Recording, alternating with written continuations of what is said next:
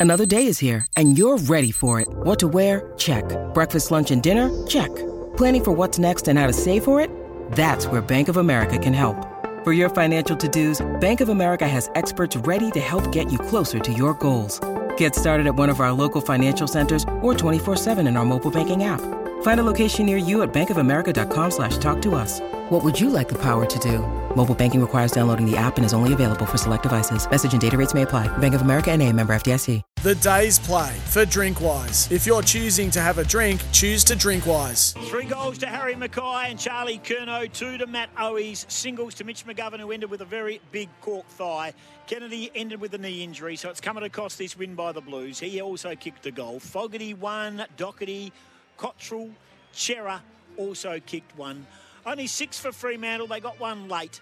Walters kicked two. Singles to Switkowski. Jackson, who took a couple of big marks late. Frederick, and also to Jye Amiss. Paul Hasleby's here. It was a win for Carlton, thanks to the Tobin Brothers funerals celebrating lives every day of the year. Very impressive. They've turned their season around. Well done to the coach, Michael Voss. There was plenty, including myself, that were critical of what they were doing at the start of the year, but they found a new style. It's been built on their pressure around the ball. All of their midfielders who we know and are accustomed to them finding so much footy. But they brought that defensive element today. Their tackling pressure and just in your face pressure was terrific, but their ball movement stood out. They wanted to go corridor. They went quick. They become a pretty good turnover team from the back half. And Fremantle gave them plenty of opportunities to do that. They've got some great forwards, and they both played really well today in relation to Curnow and also McKay. Six goals between them. They had some really good separation. They kicked the ball well to each other, and they had more impact than that too, the key forwards. And look, they were well served in defence. Weitering was terrific. Kemp had some good moments. And through the midfield, we've just sung their praises all game. Cerra, Brace, sorry, Cerra, Walsh, Cripps, Docherty, and their Ruckman Young was pretty good on occasions as well. They got the clearance battle done, and that's what was required. And they take away the four points and keep their season alive. Well that, deserved. That they do, thanks to Tyre Power, your trusted local, of course. 14 14 98 to 6 9 45. We'll be here to wrap things up. So, what does this do? Is it leave more questions than answers for, for both teams, or how does how, what do you take? What's your absolute takeaways out of this game? Oh, they need to keep on winning. Clearly, because of the start, they're vulnerable. But they take on Port Adelaide. Did you say next week? They yep. can win that. Like Port Adelaide have been up for a long time. We saw Gold Coast took it to them in the first half, but their confidence is there.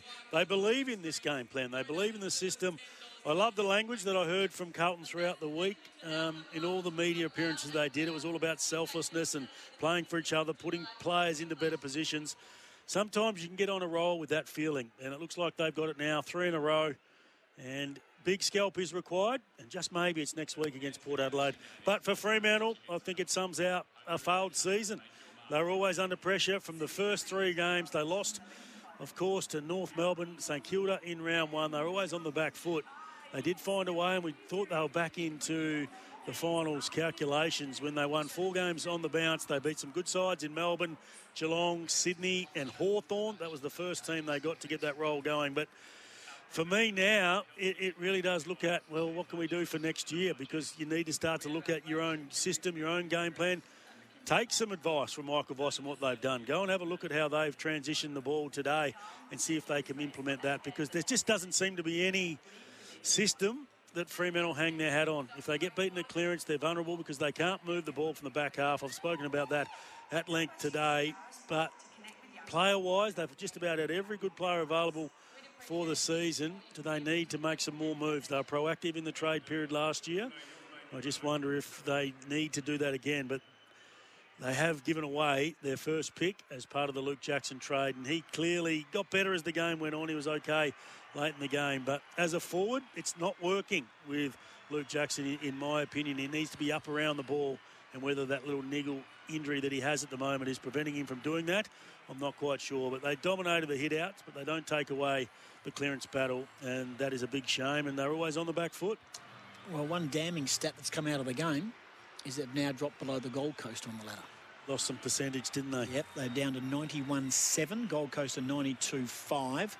They are two points on the ladder above Sydney. And then they're the only then they'll only be ahead of Hawthorn, North Melbourne, and West Coast. West Coast have been deplorable Fremantle, albeit have won more games, have, haven't been much better. If you're looking at the absolute holistic view of availability and expectation. Are you a believer in that forward line? Like Amiss looks like the gun again today. He was the one that looked the most. Dangerous. I haven't been a Josh Treacy fan No. from day one. Yep. I, uh, I- he doesn't work anywhere near hard enough, but I don't know where his best spot is. Yeah.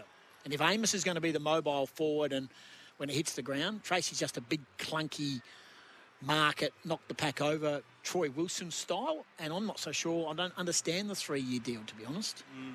But And Jackson is not the key forward type, is he? Like he doesn't get his possessions from that mode. He doesn't use his body and outmark the defenders. He doesn't lead up and take too many.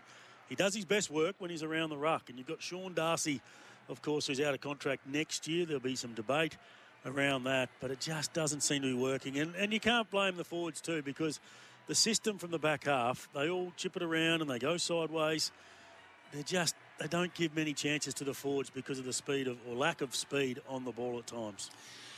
100%. Paul Hasleby, Tim Gossage with you. Just repeating that score 14 14 98 Carlton to 6 9 45. We've got to dissect this game uh, to the nth degree. We'll uh, get a breakaway first and we'll come back very, very shortly um, and come back and return to dissect what the game unfolded with all of the awards. I'm pretty sure we are going to get a breakaway. Thanks to Elders Real Estate Tyre Power Winter Safety Sale. 14 14 98 to 6 9 45. And Carlton have a lot of supporters here. We've seen with a lot of our Victorian teams, they've got around here to support their uh, their teams that have come over here. Collingwood, of course, have got a massive supporter base. Essendon and Carlton as well.